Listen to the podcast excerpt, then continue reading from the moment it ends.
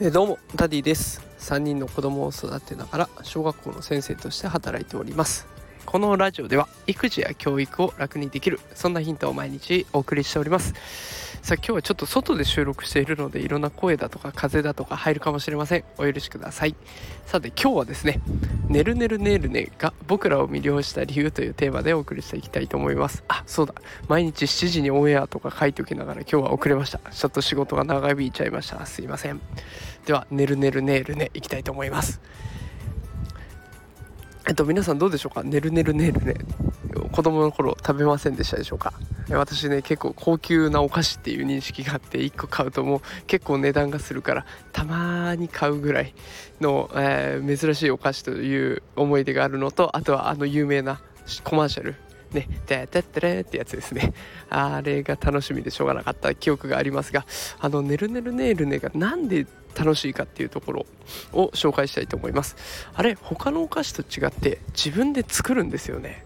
でこれこの体験があるからねるねるねるねは楽しくて早く買いたいっていう風に魅了されていくわけです。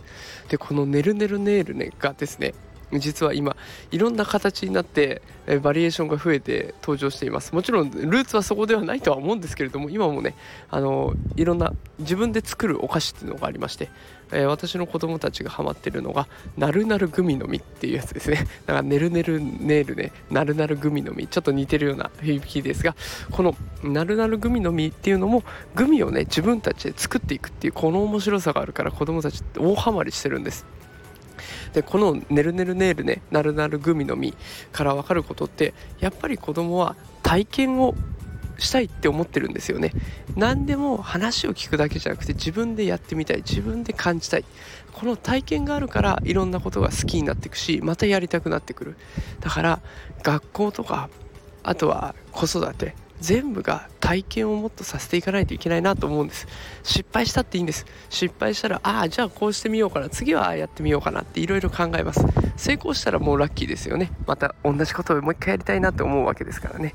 こんな風に体験を通して子供たちを成長させていくっていうことが必要だなと思ったので今日はこの「ねるねるねるね」から分かったことを着想的に話してみました、えー、ということで今日は体験って大事だよっていうお話をさせていただきました。えー、最後まで聞いてくださってありがとうございました。ちょっとね、いろいろな音で聞きづらかったかもしれません。申し訳ございません。